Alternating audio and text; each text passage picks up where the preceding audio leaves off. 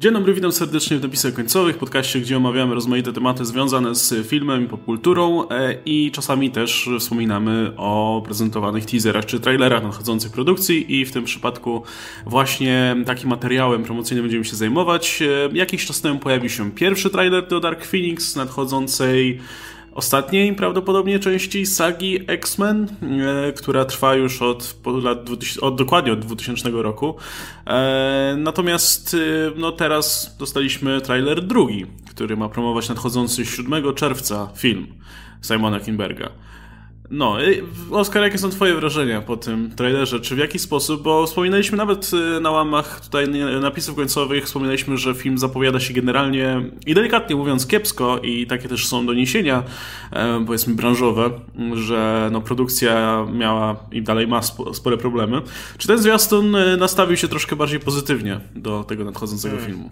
Ciężko powiedzieć, bo gdybym nie wiedział nic o żadnych doniesieniach i nie był nie śledził w ogóle tego, co się dzieje z filmem, ale przede wszystkim w ogóle nie interesował się też e, osobami z tym związanymi. Na przykład nie wiedziałbym, kim jest Simon Kimberg, tak jak wielu niedzielnych widzów patrzyłbym na to jako po prostu kolejna część X-Men, nie zwracając uwagi na to, że już inny jest reżyser, kilkukrotnie się zmienił, że jakby mm, facet, który odpowiada za ten film, nigdy nic nie nakręcił.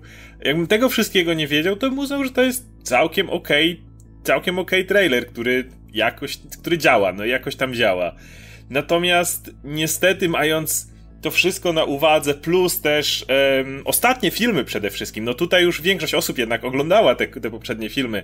Jak X-Men Apocalypse, gdzie widzieliśmy jak bardzo na przykład Jennifer Lawrence do jakiegoś czasu się bardzo nie chciało grać w tych filmach. E, I tutaj te, w tym trailerze lekko zainsynuowane, że Mystic ginie na przykład w pewnym momencie, co było do przewidzenia już od dłuższego czasu.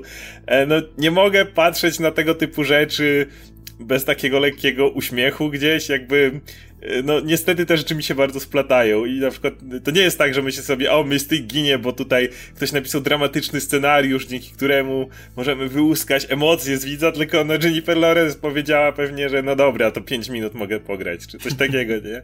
Więc e, okej, okay, ale starając się odłożyć to mimo wszystko na bok, uważam, że to jest niezły zwiastun. A jeżeli, tak jak mówię, jeżeli on ma kierować się do ludzi, którzy w ogóle nie mają tego wszystkiego na uwadze jakoś, to myślę, że to jest, zrobili dobrą robotę w tym, żeby spróbować zachęcić w jakikolwiek sposób do tego filmu.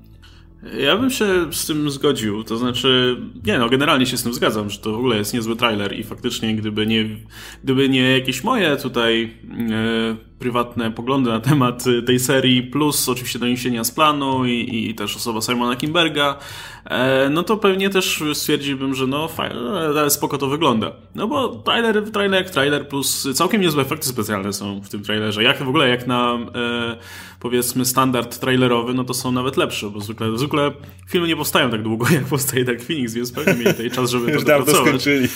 już, tak, już wszystkie sceny są dawno gotowe. E, natomiast jest, jest jest pewien problem. E, nawet w kontekście osób, które no niekoniecznie siedzą w temacie jakoś mocno, czy, czy ich to obchodzi aż tak. E, no i ten problem nazywa się X-Men Dark Phoenix, nie Dark Phoenix, problem nazywa się X-Men The Last Stand.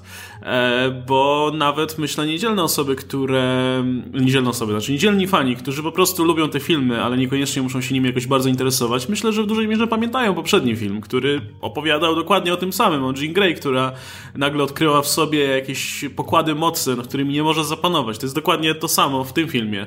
Tyle, że tamten film miał jeszcze Wolverina, więc miał tę jedną rzecz, która, którą ludzie jeszcze całkiem nieźle wspominają z tych produkcji.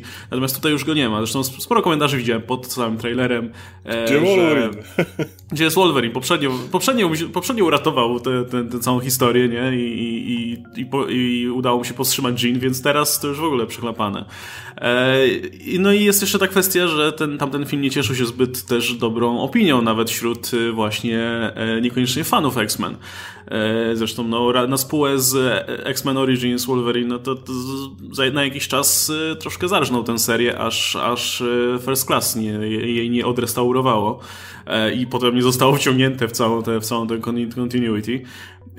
Ale wydaje mi się, że to jest też troszkę problem, że ten film bardzo przypomina mimo wszystko poprzednią próbę ekranizacji Dark Phoenix No i też dla mnie jako fana to już to tym bardziej jest, jest problem, bo to wciąż jest moim zdaniem dosyć kiepskie podejście do tej historii, gdzie, gdzie, gdzie w zasadzie nie, w zasadzie mam wrażenie, że to jest wzięcie jakiejś bazy z Dark Phoenix Saga bez niczego, co czyniło tam no, historię robiącą takie wrażenie w komiksach, nie? I oczywiście ja nie jestem zwolennikiem tego, żeby w filmach dosłownie adaptowano każdą historię komiksową tak jak należy, ze wszystkimi po prostu szczegółami. No nie, jasne, jakby w MCU bardzo mi się podoba to, że biorą jakąś bazę powiedzmy z komiksów i przerabiają to na swoją modę, tak żeby to pasowało do tego uniwersum. Tylko problem jest taki, że gdy robisz historię o Dark Phoenix, która polega tylko na tym, że o, Jean jest jednak silniejsza niż myślała i nie można Tylko, że kim jest Jean?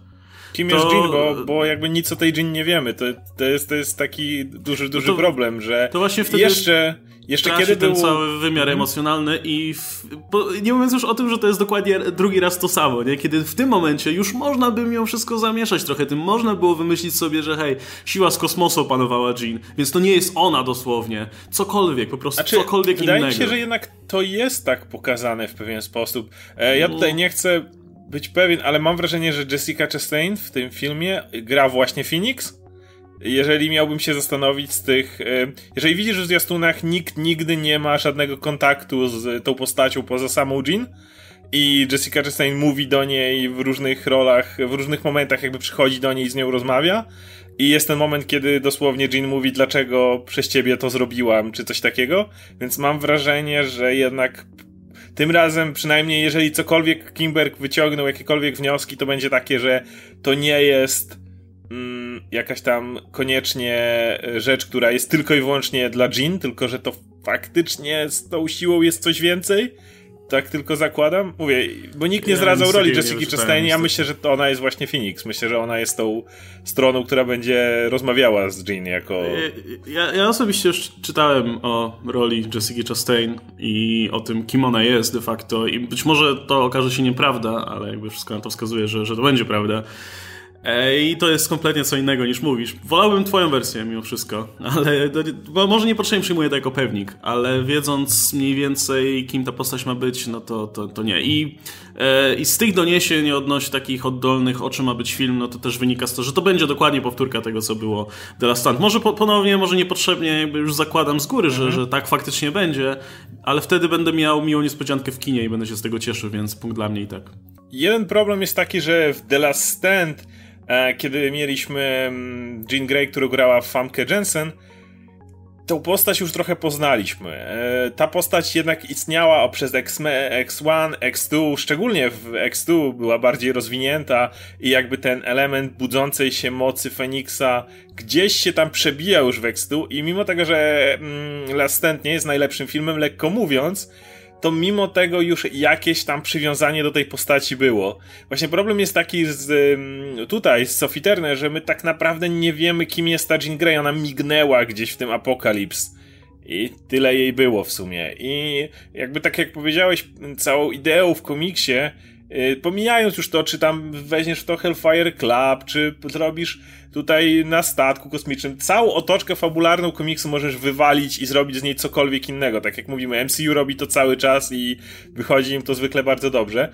Ale jest jedna rzecz, której nie możesz zastąpić y, i ewidentnie ten film stara się do niej odwoływać bez backstory, czyli tego emocjonalnego przywiązania, którą, które bohaterowie mają pomiędzy sobą. I jakby Dark Phoenix w komiksach działało tak dobrze, ponieważ Jean Grey była tak istotną postacią zarówno w poprzedniej drużynie, jak i w obecnej. I y, warto zwrócić uwagę, że Phoenix opętał Jean w komiksach, kiedy ona właściwie dopiero co wróciła do tej drużyny, więc zakładając, że czytelnicy, którzy dopiero wskoczyli na pokład X-Men razem z drugą genezą, czyli momentem, kiedy pojawił się Wolverine i, ta bardziej znana w pewien sposób ekipa, e, dopiero wtedy mogli poznać Jean właściwie od razu, kiedy zmieniła się w Feniksa, tylko że Jean jako Feniks e, przez jeszcze wiele, wiele numerów funkcjonowała po prostu jako kolejny członek drużyny, której trochę moce e, podpakowano.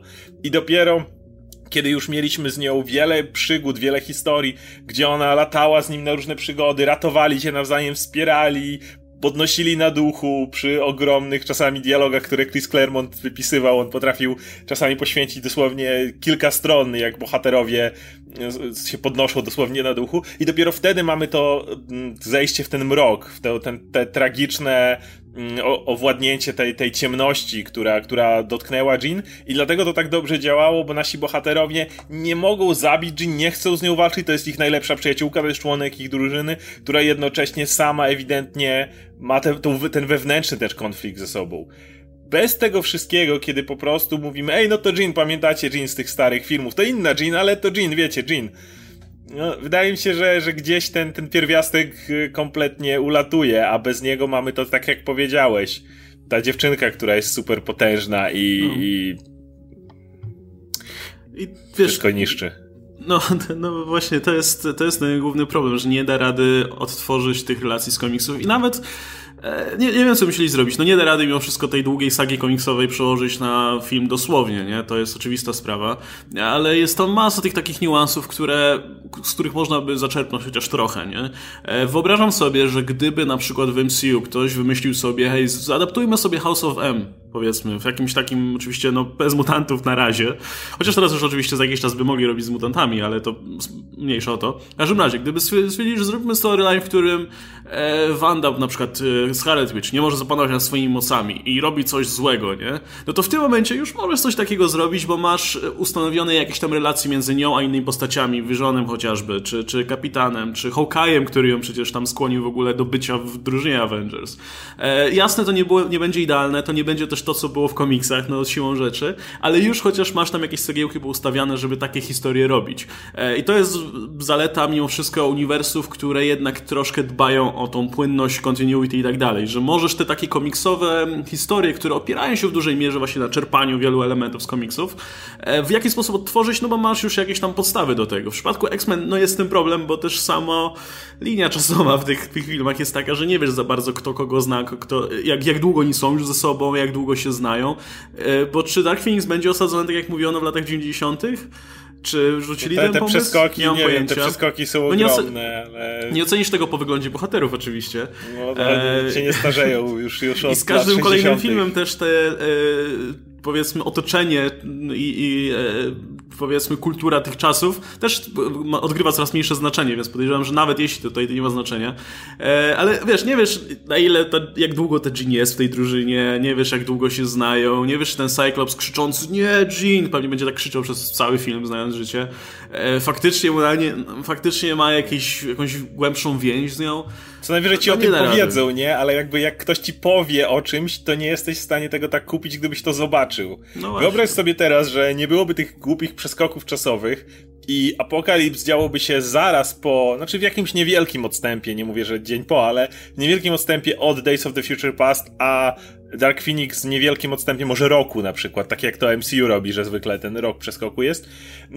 I wyobraź sobie, że w tym momencie na przykład Days of the Future Past zmieniamy i Logan, który przeniósł się w czasie, spotyka młodą Jean i powiedzmy mają takie pseudo buddy cop zanim dotrą do X-Men. I masz jakąś dynamikę pomiędzy nim a młodą Jean, który, gdzie ona jest, nie wiem, irytującą nastolatką, czy coś w tym rodzaju. I w tym momencie, i wyobraź sobie, że wtedy masz cały rozwój jej charakteru, z przejściem, nie wiem, jakkolwiek by było to w Apokalips i teraz mielibyśmy to. Zupełnie inaczej byś podszedł do tego tematu tej, tej fajnej Jean, która miała ten fajny banter z Loganem, która, wiesz, miała, która, którą już poznaliśmy, niż na postaci, która mignęła i zrobiła się Deus Ex Machina, która rozwaliła Apokalipsa w, w poprzedniej części. Więc jakby, to jest ten błąd, który znowu jest jakby popełniany w filmach. To samo robiło DCEU, kiedy naładowali tych bohaterów, uznając, to, to Zack Snyder przede wszystkim na tym jechał, kiedy myślał, że no patrzcie, Wonder Woman i wszyscy idą do kina, bo Wonder Woman pojawiła się w moim filmie. A kim jest Wonder Woman, ta konkretna dla reszty, dopóki nie pojawił się o niej film? Czy na przykład, na, nawet Batman. No, to jest y, moja stara. No to jest twoje stare, tak. E, więc na, nawet Batman, czy, którego nie było wcześniej, ale wiecie, kim jest Batman. No, co ja wam będę tłumaczył, kim jest Batman. Nie, kim jest twój Batman, kim jest Batman w, tym, w tych realiach. I bez rozwoju tego wszystkiego, bez, powtórzę się, tego ładunku emocjonalnego, który jest konieczny, tak jak powiedziałeś, który mógłby istnieć na przykład w przypadku Wandy już na tym etapie, e, jakąkolwiek byś historię nie opowiedział, jeżeli ona ma ostatecznie dotyczyć właśnie konfliktu emocjonalnego bohaterów, no to bez zbudowania tego wcześniej po prostu nie, nie osiągniesz sukcesu, więc yy, zataczając koło, trailer fajny, jest, jest naprawdę spoko, ale, ale no nie jestem w stanie kupić tych wszystkich emocjonalnych krzyków w postaci bez nakładania na to wiedzy z komiksu, czy wiedzy z poprzednich filmów, a już widzieliśmy na, na bazie bardzo wielu filmów, jak dobrze to wychodzi, kiedy reżyser zakłada, że co ja będę tłumaczył, komiksy przecież znają, albo poprzednie filmy znają, więc co ja będę tłumaczył. Widzieliśmy, jak to działało już do tej pory w popkulturze, więc no niestety nie jestem w stanie, pomimo nieźle skrojonego kawałka reklamy, wyjątkowo być pozytywnie nastawiony. Znaczy wiesz, no ja też nie skreślam tego, że można by zrobić ten jeden film, gdzie w tym filmie relacje zostają tak fajnie nakreślone i historia poprowadzona w taki sposób, że jak dzieje się coś emocjonalnego na koniec, no to już jesteśmy zaangażowani, nie? No po, nie wiem, po w pierwszych Guardians of the Galaxy nikt nie miał problemu z tym, żeby, żeby łezka poleciała jak wielkie chodzące i mówiące drzewo, że mówiąc jedno słowo, drzewo ginęło na finale, nie? Sorry za spoiler. E, tylko, że z drugiej strony, no też wiemy, że ten film reżyseruje Simon Kinberg, który nie ma doświadczenia ani e, z tego, co dochodzą do nas informacje z kulis, no też ten film ponoć też nie wyszedł najlepiej generalnie. E, I o ile jeszcze wierzę, że mógłby wykonać jakąś taką rzemieślniczą robotę, tak e, tak wepchnąć tyle charakteru i tyle emocji w, te, w te postacie, że będzie mu się udało to zrobić, to ja już nie wierzę, więc, e, więc jako mimo Plus... wszystko fan X-Men nie, nie, ponownie też, też uważam, że trailer jest ok. Może, rozumiem, jeśli komuś się może podobać, ale ja nie widzę tam nic, co mnie osobiście by skłoniło do zmiany zdania odnośnie tego filmu. Plus, tak jak powiedziałeś, kluczowe słowo w finale i popatrz na X2, gdzie ten obudzenie mocy Feniksa nastąpiło de facto w jednej z ostatnich scen filmu i masz ten moment, kiedy Jean Grey się poświęca i, i jej chłopaki płaczą, e, ale, ale ta scena jest emocjonalna właśnie dlatego, że to jest finał, że to jest ten moment, kiedy już, już zdążyliśmy poznać ich, już zdążyliśmy w jakiś sposób się zaprzyjaźnić z tymi postaciami, trochę poznać ich problemy. I w momencie, kiedy Jean wychodzi z tego Blackbirda pod koniec, żeby zatrzymać falę płynącą, wiadomo, że, że się poświęca w tym momencie, no to jest, to jest, to jest bar, dużo bardziej emocjonalna scena właśnie dlatego. Natomiast znowu, jak fajny nie byłby to zwiastun, wszystko co on mi mówi to to, że Phoenix pojawi się bardzo szybko w tym filmie i Jean... Jeżeli miałbym wyciągać wnioski, jak wygląda ten film przez zwiastun, to właśnie widziałbym kolejny Last Stand, czyli przez pół filmu Jean chodzi i zastanawia się niszczyć czy nie niszczyć. W sumie nie chce niszczyć, ale może poniszczę i to jest generalnie cały Last Stand. I, i, i niestety ten zwiastun, mówię, przy, przy fajnych efektach, przy innych tego typu rzeczach, no taki film mi pokazuje.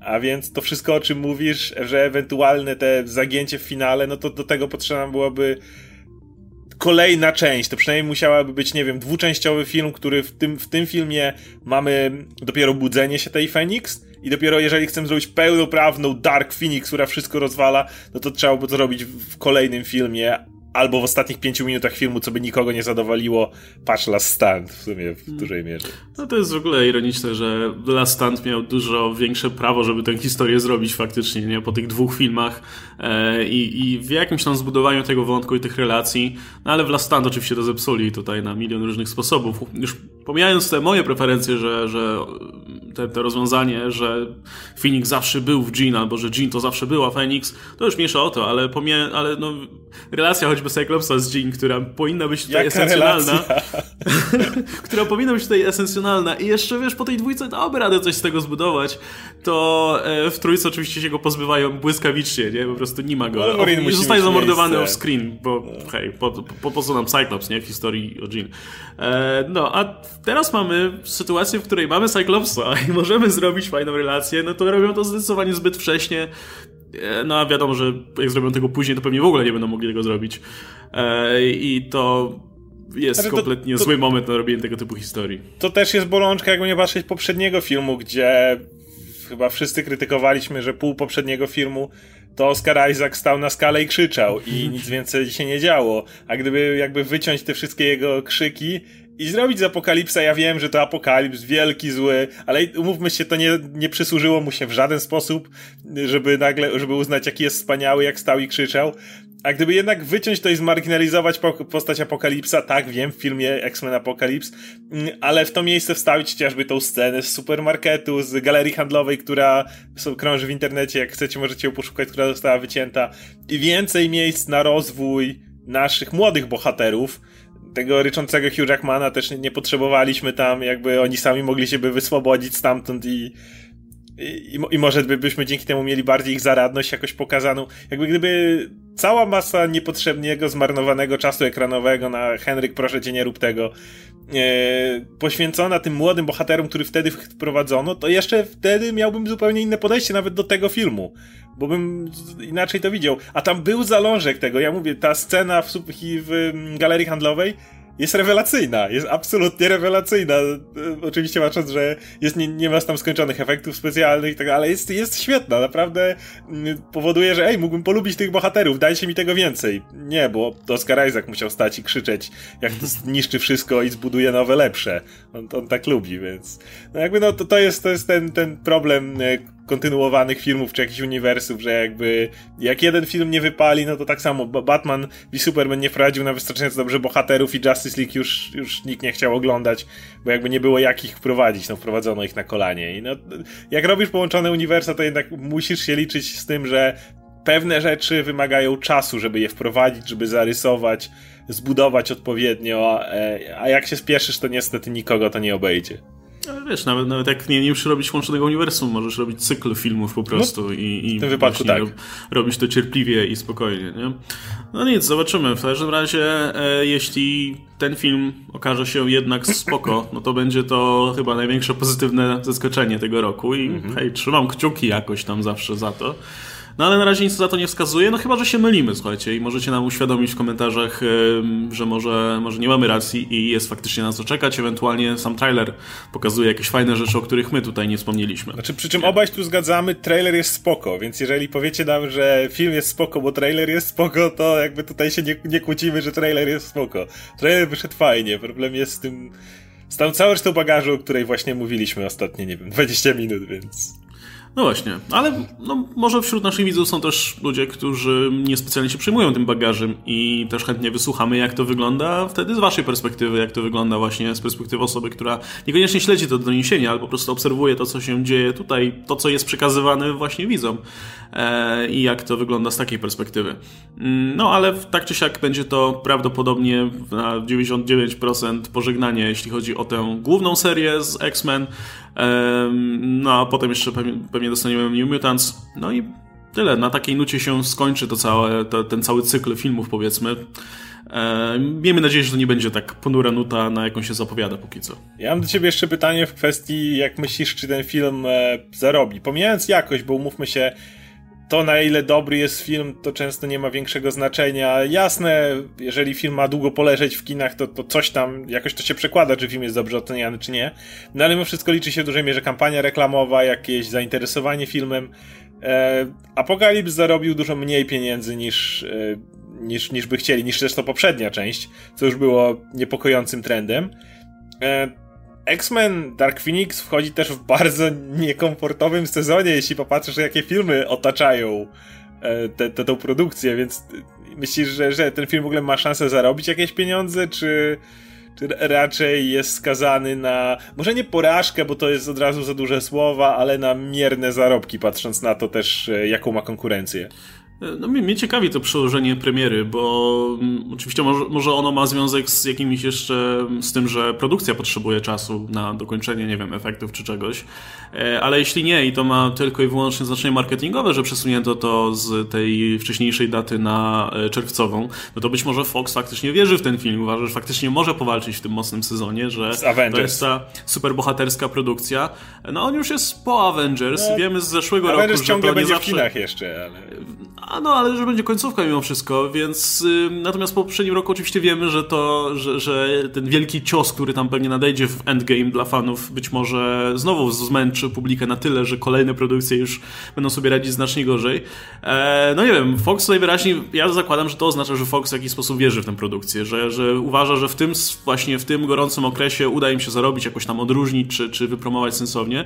Ale ja osobiście w to nie wierzę do końca, bo też jako fan, jako osoba, która, e, nie wiem, często właśnie jest, no jest obecna w jakiś sposób w tych wszystkich środowiskach fanów, osób, które faktycznie te filmy oglądają i nawet w nich widzę kompletne zero zainteresowania. To jest takie, o, trailer wyszedł Dark Phoenix, to w ogóle to powstaje jeszcze? Masa osób jest w ogóle, ma albo to kompletnie gdzieś, albo podchodzi do tego z dużą obojętnością. Ja wiem, że to się nie przekłada zawsze w, na zainteresowanie szerokiej publiki, ale jeśli nawet fani tego typu produkcji reagują z taką dużą obojętnością na e, zamknięcie epickie całej sagi X-Men, e, ciągnącej się od, od 2000 roku, no to coś jest nie tak moim zdaniem. E, może jeszcze bliżej premiery kampania ruszy bardziej do przodu. Oni często kombinowali z jakimiś tam fejkowymi stronami, z jakimiś trailerami, oryginalnymi, jakimiś innymi materiałami promocyjnymi. Może mają coś przygotowanego, ale wydaje mi się, że w tym gorącym okresie, kiedy i tak wszyscy będą gadać o Avengers, będzie im trudno się przebić, nawet jeśli kampania będzie super na koniec.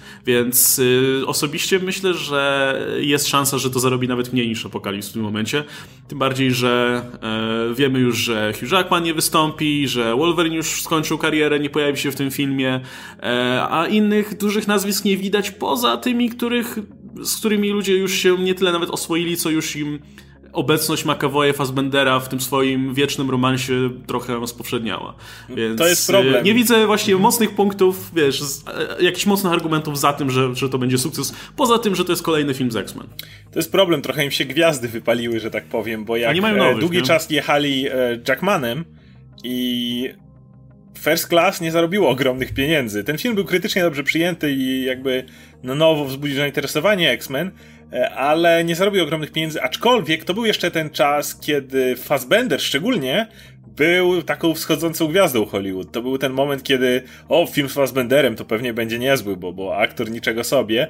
I, w tym momencie, jak wyszło Days of the Future Past, które tutaj zarobiło najwięcej z tej całej ekipy, no to mieliśmy tam zarówno tego, tego fajnego Fassbendera, tego Jackmana jeszcze na, na, na, na pierwszym planie, jeszcze tą Jennifer Lawrence, która już co prawda miałeś, to, to był ten moment, chociaż jeszcze nie, wtedy Jennifer Lawrence cały czas była gorącym nazwiskiem i to dopiero w samym e, Days of the Future Past zauważyliśmy ten jej lekkie zniechęcenie do, do, do, do samej roli, ale to cały czas były gorące nazwiska. Kiedy przeszliśmy już do Apocalypse, i tu już widzieliśmy ten spadek, to już był ten też moment, kiedy Fassbender zaczynał gorzej sobie radzić, kiedy Lawrence yy, przestała być tak rozchwytywana. I teraz wchodzimy do tego Dark Phoenix, gdzie, Jack, jak powiedzieć, Jackmana nie ma. Fassbender to już jest skojarzony w tej chwili z y, najbardziej śmieciowymi filmami Hollywood, jakie tylko się da. Po prostu facet nie miał szczęścia, jeśli chodzi o udaną produkcję od, nie wiem, 50 lat. E, Jennifer Lawrence, no widzimy wyraźnie, że ta rola to już dawno jej zbrzydła i też nie jest już takim gorącym nazwiskiem, jak była kiedyś, też nie miała jakichś mega sukcesów ostatnio. McAvoy dalej się cieszy zainteresowaniem, to prawda, ale no to jest ten jeden McAvoy, to nie jest y, ranga Hugh Jackmana, a tak powiedziałem, młodymi bohaterami, sorry, nie zdążyliście nas zainteresować i nie sądzę, żeby publika była wyjątkowo zainteresowana, czy Sophie Turner, czy całą resztą tej ekipy, żeby dla nich pójść do kina, więc jakby ten star power tak zwany, który często jest w stanie przyciągnąć, choćby czasem ta jedna mocna gwiazda, która, która czasem, e, jak Jackman przez długi czas był, e, no nie ma go, po prostu nie, nie ma tego, więc jakby to jest jedna rzecz, która zniechęca e, i a raczej nie jest w stanie zachęcić, bo zniechęca to może duże słowo. Natomiast e, o tyle, co w tym gorącym okresie ostatnio udało się Deadpoolowi, e, przy Avengers Infinity War Deadpool zarobił naprawdę solidne pieniądze, robił więcej niż jedynka. Tak, może nie mówiło się o nim tak długo, może ten hype po nim przeszedł i i to nie jest tak, że potem wszyscy mówili o Deadpool, Deadpool, ale no ciężko tutaj, żeby Fox miał jakiekolwiek wątpliwości. Ten film był ogromnym finansowym sukcesem. Tylko, że Deadpool miał tę przewagę, że miał Ryana Reynoldsa, który w wszelkich społecznościowych mediach, wszędzie, gdzie tylko się dało, e, no non-stop był non-stop były te y, Bob Ross maluje, czy jakieś, no cała masa tego typu rzeczy, która powodowała, że do wyjścia nawet samego Deadpoola, pomimo Avengers, nie mogłeś zapomnieć o tym Deadpoolu. Jakby, tak jak mówisz, o Phoenixie nie mówi, a o Deadpoolu było non-stop. Nawet Avengers wychodziło, to, to były sobie jaja, jak nie wiem, Deadpool się rozpływa, albo właśnie z, ej, spokojnie Thanos, jak mówił w trailerach do Cable'a, do, do, do Brolina. Cały czas starano się na tym jechać. No to, to tego nie zrobisz, więc y, jakby sytuacja jest inna. Tak, to jest możliwe, żeby przy Molochu Avengers się wstrzelić, ale nie widzę żadnych kart, które miałoby Dark Phoenix, żeby, żeby z nich skorzystać, więc no myślę podobnie. No, także no, nie, nie, nie oczekujemy tej sukcesu. I ponownie, to jest troszkę przykre, biorąc pod uwagę, że to ma być finał całej tej serii, zasłużonej serii, jakby nie patrzeć, która miała swoje zloty i upadki, ale e, no, myślę, że ja, ja bym też przyczynę patrywał w dużej mierze ze względu na właśnie brak tych gwiazd, jakby ta, ta seria sobie nie wykreowała gwiazd, to jest też, też, też, ten problem, nie? W tym momencie jakby e, dalej tak jak ludzie, jak mówisz ludziom X-Men, to kojarzą przede wszystkim Hugh Jackmana, nie? W roli Wolverina. Patryka Stewarta. No okej, okay. i tam wiesz, gdzieś jest ten Fassbender, gdzieś jest ten McAvoy, ale to, to już nie to. Um, I oni trafili bardzo dobrze właśnie, znaczy może no, całkiem nieźle powiedzmy z castingiem przy okazji First Class z tym nowym pokoleniem, bo faktycznie nie tylko e, te postacie się sprawdziły nieźle, ale też sami aktorzy potem wypłynęli dopiero na szerokie wody i oni, oni stali się dużymi nazwiskami. Ale w momencie, kiedy oni teraz y, wybierali aktorów do tych młodych mutantów, no nikt z nich teraz jakiejś oszałamiającej kariery nie robi, nie? No, nie wiem, w zasadzie, w zasadzie nikt, nikt nie skoczył poziom wyżej w tym momencie, nie? Nie dostaje propozycji zewsząd, nie, nie występuje w wielu filmach. E, to są dalej ci aktorzy troszkę drugoplanowi, którzy grają te postacie, na których mało komu w tym momencie zależy, więc no, to było trochę nietrafione. Jakbyśmy mieli w tym momencie jakąś, jakąś gwiazdę, która w tym momencie już, już byłaby, wiesz, yy, miałaby, nie wiem, jakąś duż, inną dużą markę na koncie, albo jakieś nagrody, albo cokolwiek, to też na pewno by to skłoniło więcej widzów do, do zainteresowania się tym filmem niż, niż w tym momencie, nie? Okej, okay, no to tyle. W sumie i tak wydaje mi się, że wyczerpaliśmy temat bardziej niż myślałem, że wyczerpiemy, bo zastanawiałem się, czy, czy będziemy w stanie w ogóle powiedzieć coś więcej o tym trailerze niż, no, fajny. E, ale okazuje się, że sam e, sam, e, sama rozmowa o filmie jest dużo ciekawsza niż ten trailer, bo to no jest ciekawy, ciekawy przypadek na pewno. No dobra, to tak jak wspominałem wcześniej, dajcie nam znać, czy się z nami zgadzacie, czy się z nami nie zgadzacie, jakie są wasze oczekiwania wobec tego filmu i oczywiście śledźcie dalej napisy końcowe. Był ze mną Oskar Rogowski, ja się nazywam Łukasz Stelmach e, i widzimy się oczywiście w kolejnych odcinkach. Trzymajcie się, cześć.